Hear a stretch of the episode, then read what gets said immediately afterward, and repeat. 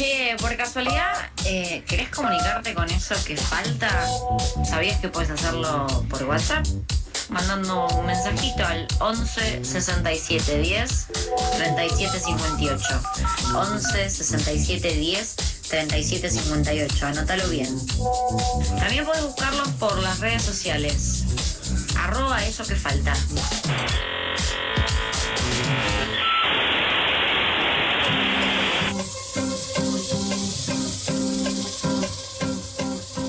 33 minutos pasan de las 14 horas. Seguimos aquí en el aire de FM La Tribu con eso que falta. Eh, vamos ahora en breve a tener una entrevista que les habíamos anunciado al inicio con Raúl de la Torre, licenciado en Economía, periodista, conductor y editor del medio Motor Económico. Vamos a estar hablando de lo que han dejado las PASO, que son un montón de cosas.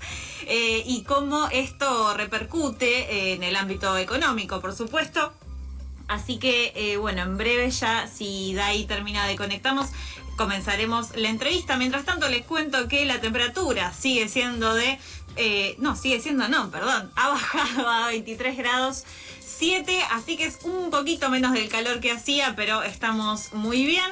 Por otro lado, hay eh, muchos rumores, idas y venidas respecto de eh, que Alberto habría aceptado la renuncia de Guado de Pedro, pero a su vez Vilma Ibarra ha salido a decir en Twitter que eso no es real, que las renuncias siguen a disposición del presidente, pero que todavía Alberto no ha efectivizado ninguna, así que bueno, estamos en una situación compleja eh, y vamos a darle la bienvenida a Raúl de la Torre. Hola Raúl, ¿cómo estás? Te saluda Mailén aquí en el aire de FM Tribu.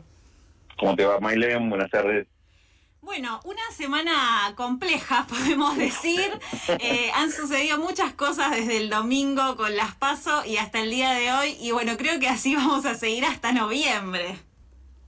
Y sí, sí, por lo menos en estas zonas me parece que hay muchas cuestiones así de, situación de incertidumbre, esperar cómo se resuelve esta crisis, eh, cambios o no cambios de gabinete, la, la postura que va a tomar el presidente, obviamente quedó todo muy conmovido después de las elecciones del, del domingo y, bueno, y una reacción dentro del gobierno que, que, bueno que hay que esperar a ver cómo se cómo se resuelve no sin dudas. Eh, si pensáramos en que esta entrevista la estamos haciendo el domingo a la noche donde solo tenemos los resultados no de las pasos qué eh, análisis general podrías hacer de esto que ahí hubiera hecho el análisis de, decir bueno acá hay un una una población que votó evidentemente enojada, caliente, como quieras, pero el tema económico me parece que ha sido fundamental para este resultado adverso para el gobierno.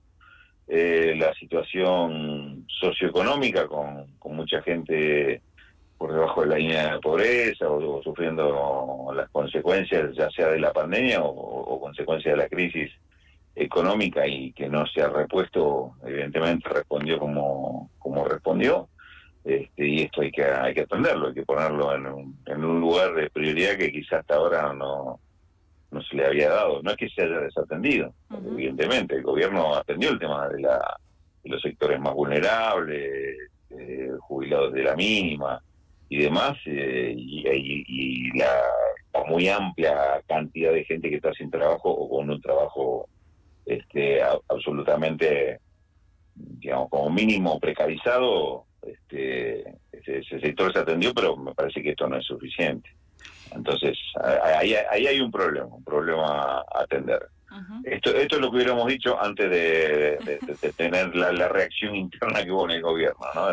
digamos, el mensaje para todo el gobierno, este, cuando el gobierno era un todo, este me parece que, que, era, que era ese, poner un poco más de prioridad en estas cuestiones sociales no ya para simplemente para tener un resultado electoral, sino porque eh, eh, como termómetro de la situación social lo que te está marcando que hay mucha gente este, a disgusto o enojada con, lo que está pasando. Y para un gobierno con rey peronista, esto me parece que es insolayable de tomarlo en cuenta. no Otro tipo de gobierno por ahí te puede decir, eh, bueno, pero las prioridades son estas y las, las cuestiones se resuelven así. Primero esto y, y, después lo otro. Bueno, en un gobierno peronista yo te digo que ese tipo de respuesta, este, olvídate, olvídate, si, si, no si no pasaste a otro bando, pues en este me parece que así no, no es.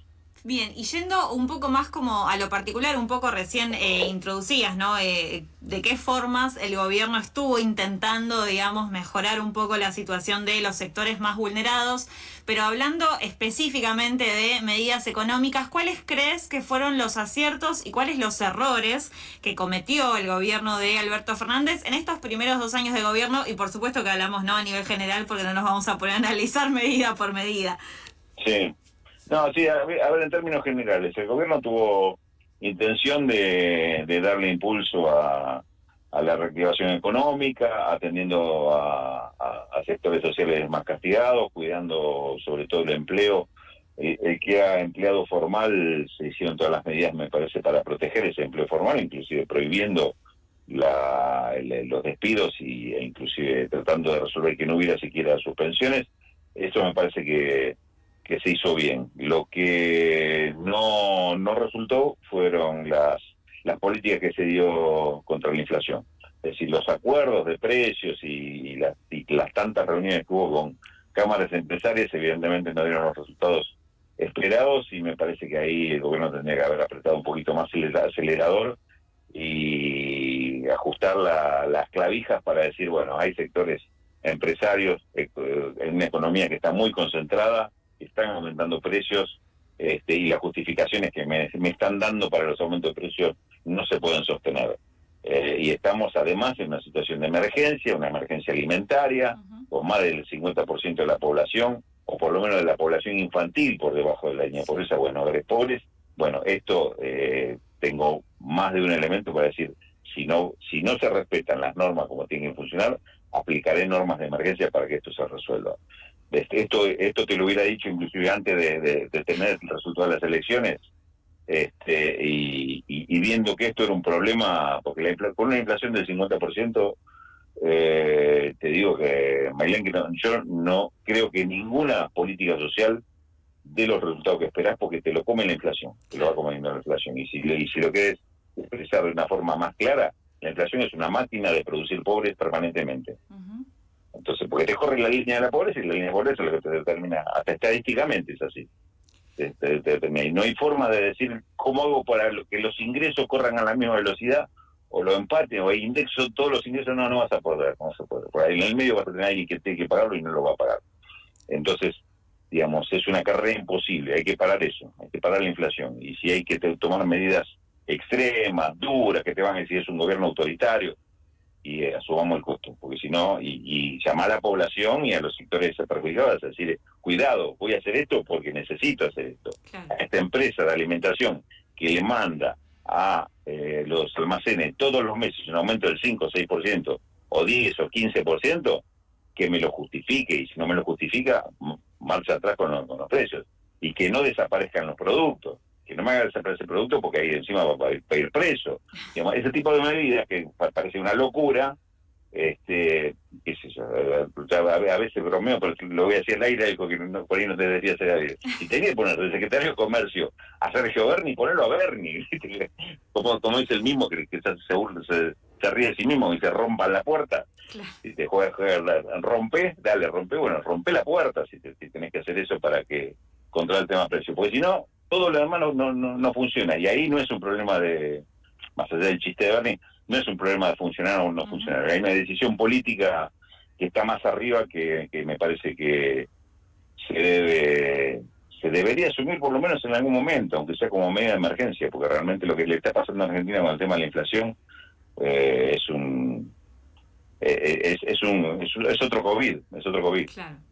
Bueno, de estas medidas, ¿no? Que, que vos decís que tal vez para algunos se podrían llegar a considerar como un poco extremas, ¿cuáles crees vos que podría llegar a tomar el gobierno, digamos, como con la mesa puesta como está, ¿no? E, el, el lío que se está dando en el gabinete, eh, las elecciones que van a suceder en noviembre y el intento claramente que va a tener que intentar revertir eh, el gobierno de Alberto Fernández. Bueno, ¿cuál crees vos de esas posibles medidas extremas económicas que se necesitan tal vez tomar, ¿cuáles crees que van a ser las que tome efectivamente el gobierno?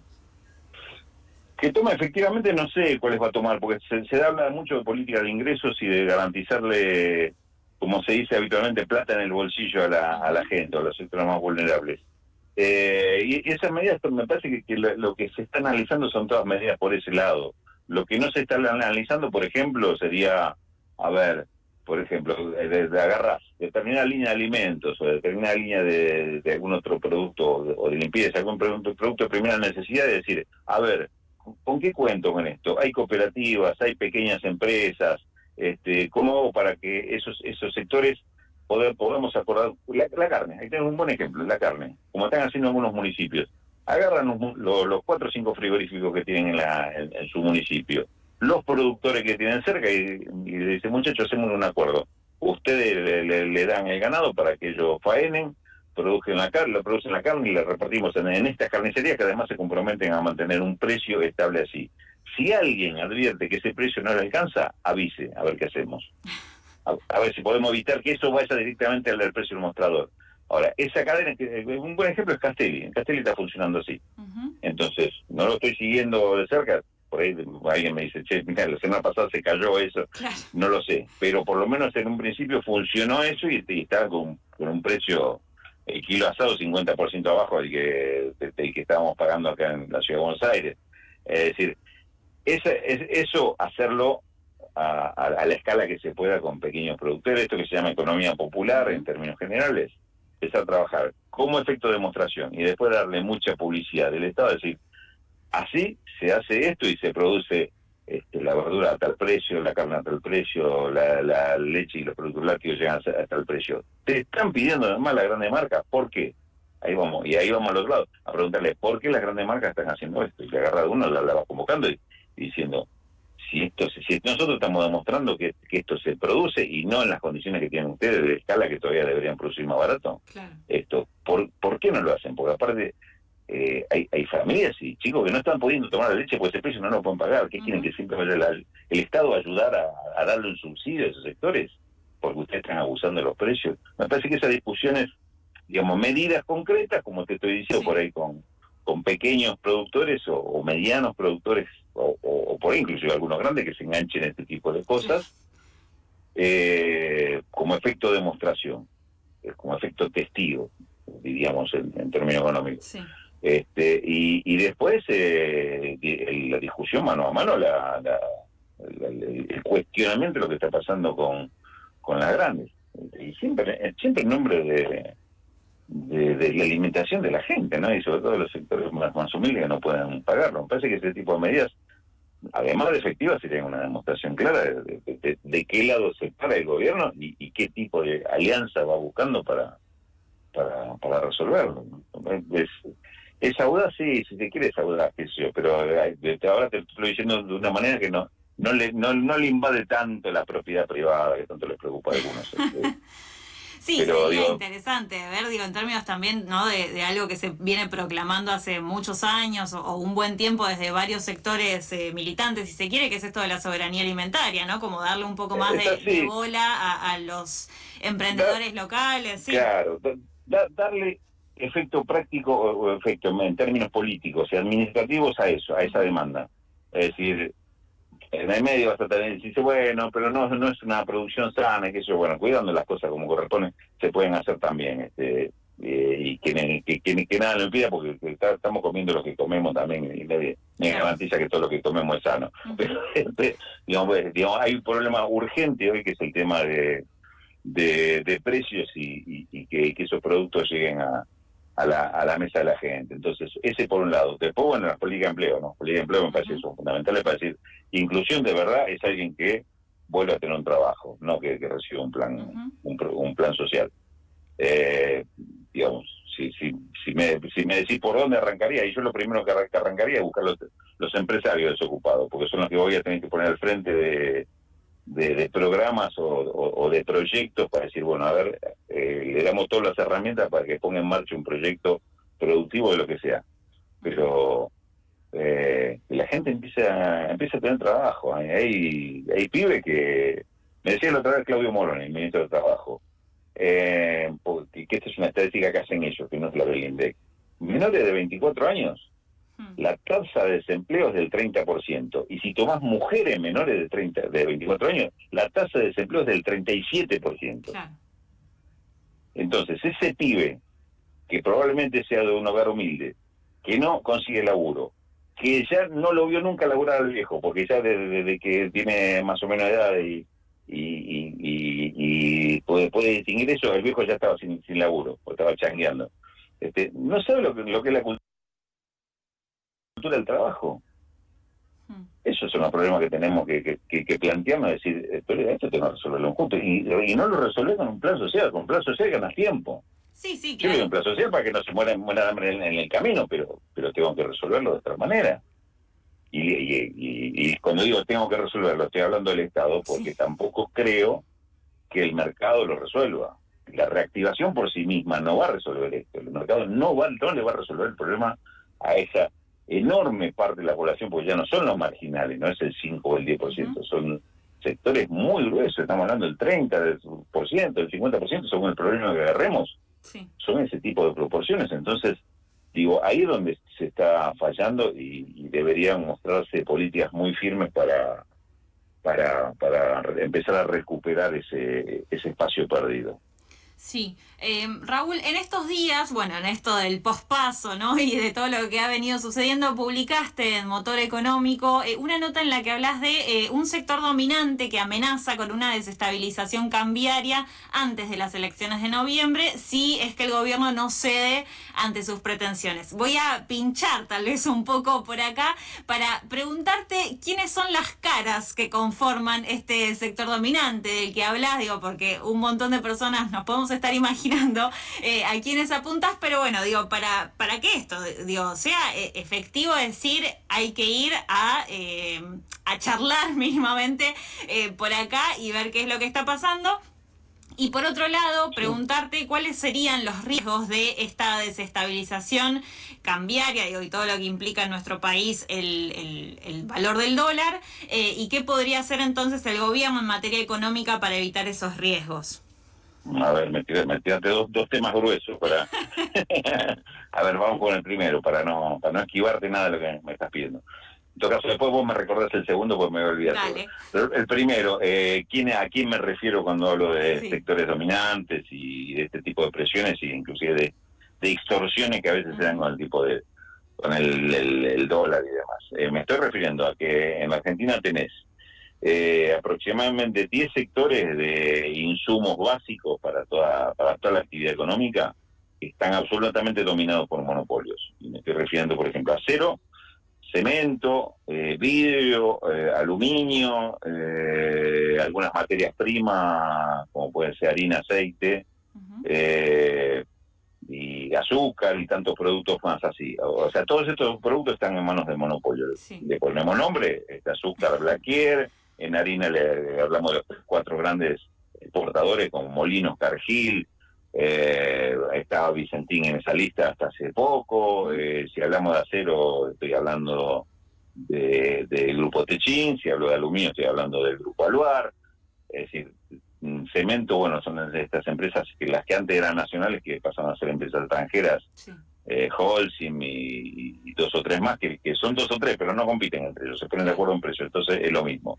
Eh, digamos, en, en, ese tipo de cosas hay sectores que son fundamentales en la formación de precios, esos sectores. Son los sectores que además te dominan el mercado no solo con sus productos, sino también porque son los que importan, es decir, no, no compiten consigo mismo y ni hay, ni hay una no existe la apertura económica que hace que haya más competencia. La apertura económica lo que le hace es más fácil el negocio para ellos, porque ellos mismos importan los productos que ellos mismos producen para, según lo que le convenga este, en precios, importarlo o producirlo acá. Eh, y como importan y exportan, también les importa a ellos manejar el tema del, dólar. Entonces te presionan con el gobierno para que el, dólar esté en el nivel que ellos quieren o le, o le convenga. Esos sectores como te manejan eh, los productos de consumo, te manejan el comercio exterior, te van a manejar las políticas como, como el dólar, lo que te están disputando no es simplemente eh, la transferencia de ingresos o quién se queda con la parte mayor de la torta. Te están disputando el gobierno del país, te están gobernando económicamente, el, gobierno está en esas manos. Si, si, si, el, si el gobierno nacional, el gobierno de verdad, y que todos votamos, no le disputa a esos sectores la decisión sobre estos factores fundamentales de la economía, los que gobiernan son ellos. y te doy un ejemplo más, más claro de que, que por todos conocidos. Si vos en telecomunicaciones o en, o en información tenés monopolios como el que tenemos con Clarín, sí. eh, y Fiverr y qué sé yo, y pasa lo que pasa ahora, que el gobierno regula la actividad, dice esto eh, pasa a ser un servicio esencial y las tarifas no pueden aumentar más de tanto. Y ellos dicen, a mí qué me importa, yo te lo aumento igual y como soy monopolio, claro. quieres tener cable, me vas a tener que pagar a mí lo que yo digo. ¿Quién gobierna? ¿Quién, quién, quién, quién hace las leyes? ¿El gobierno con sus decretos, la ENACON con sus resoluciones o te la están haciendo ellos? Te están presentando una disputa institucional gravísima. Uh -huh. Gravísima. Entonces, esto es un, debería ser un escándalo este tipo de cosas, pero si no se lo plantea así no va a ser un escándalo. Entonces, yo cuando me refiero a sectores denominantes me refiero a esto, y que son sectores que tienen esa capacidad, no solo de fijar las condiciones, sino además extorsionarte diciendo, ah, no me va a dar el dólar, quiero, vas a como te, te, te, hago saltar el dólar blue y encima te hago faltar los dólares para que necesitas para, para importar, entonces te voy a provocar escasez.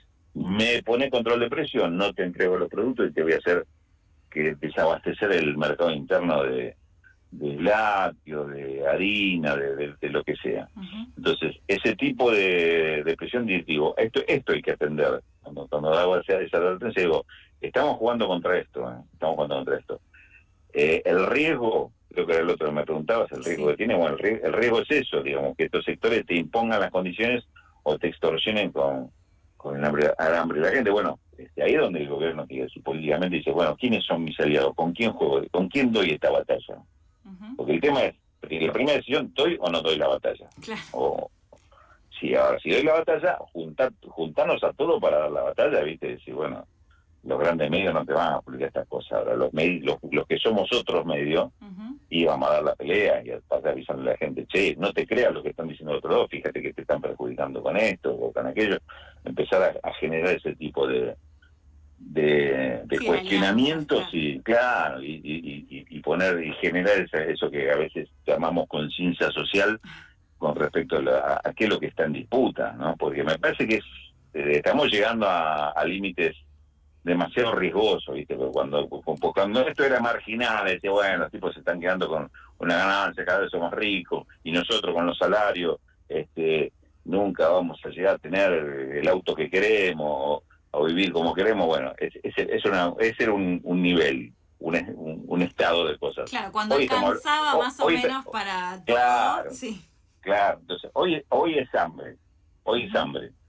Y por ahí no el tuyo ni el mío, es el hambre sí, de, sí. de, otra parte de la población que ni siquiera tiene un micrófono para decirlo. Uh -huh. Entonces nosotros tenemos la obligación de decirlo eso, y los que tenemos algún, algún estudio de economía, nos dedicamos a esto, tenemos la obligación de traducir esto y decir, el problema es ese, el problema este no lo voy a resolver yo porque soy un técnico en, en, la materia. Es un problema que lo tiene que tomar la política y resolver la política. Uh -huh. Porque el problema tiene origen político y tiene resolución política. El enemigo va a estar con nosotros para interpretarlo, para, para, para, para, para que se entienda. Ahora, el problema es político y son decisiones políticas. Son decisiones políticas, agregó ahora, que no se están tomando. Claro. Que no se están atendiendo y es grave, gravísimo. Las consecuencias son muy, muy graves. Y no, la, la consecuencia no es perder una elección la consecuencia es cómo está viviendo mucha gente en este país. Sin dudas. Bueno, la última, Raúl, y no te molesto más porque nos has dado una clase magistral, voy a decir, de economía. Ojalá eh, es bueno, se presentó, se presentó hoy, efectivamente, y finalmente el presupuesto 2022. No sé si ya pudiste chusmear un poco el proyecto. Bueno, preguntarte tus primeras impresiones. Sí, un poco, un poco lo estuve mirando, no, no, no, no pude todavía mirarlo en aunque quizás lo tengo. Este, primeras impresiones, es un presupuesto que trata de, mm, de priorizar el tema de la obra pública, que es uno de los motores evidentemente de la economía.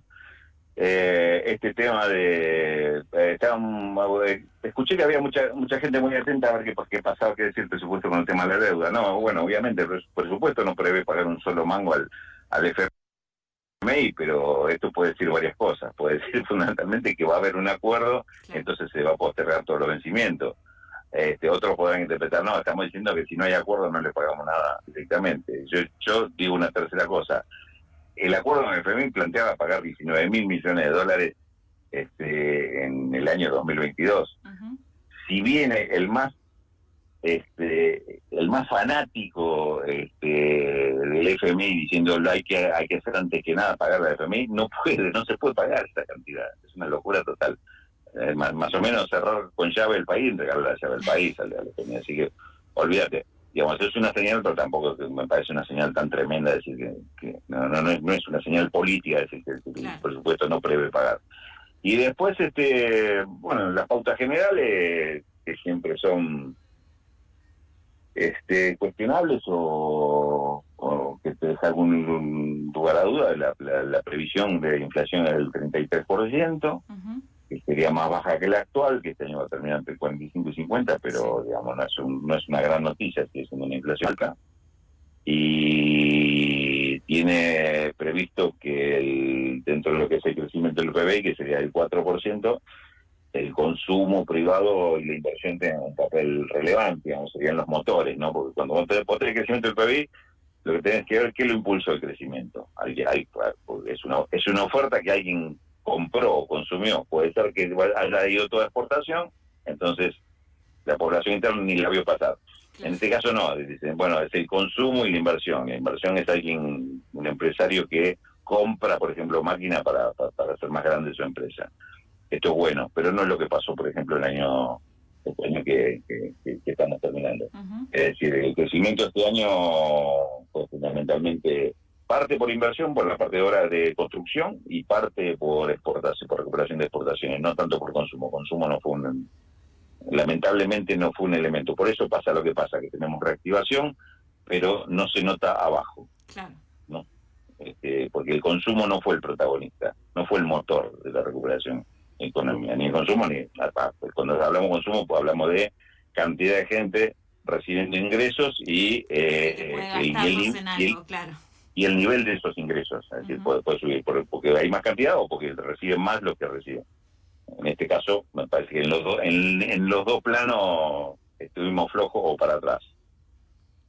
Entonces, este, ahí, más o menos, digamos, son algunas señales del presupuesto, pero tampoco el presupuesto, déjame terminar diciendo esto, no es la verdad absoluta de nada, porque después, si te fallaron las variables más o menos que, pusiste ahí como parámetro, después te cambian todos los números, entonces eh, tampoco tampoco es como como dicen algunos que el, presupuesto es la política económica, no, al menos que eso, no, tampoco. Claro. Es, sí, una fotografía diciendo más o menos Claro, pues decir más o menos para dónde, para dónde va la cosa, pero no te dice mucho más que eso. Bueno, Raúl, te agradecemos mucho por estos minutos con nosotros. Eh, te mandamos un fuerte abrazo. Bueno, gracias a ustedes por la consulta. Les mando un beso y bueno, eh, seguiremos en contacto. Necesiten, seguimos charlando. Dale. Muchísimas gracias. Chao, chao. Pasaba entonces Raúl de la Torre, licenciado en Economía, periodista, conductor y editor del medio Motor Económico.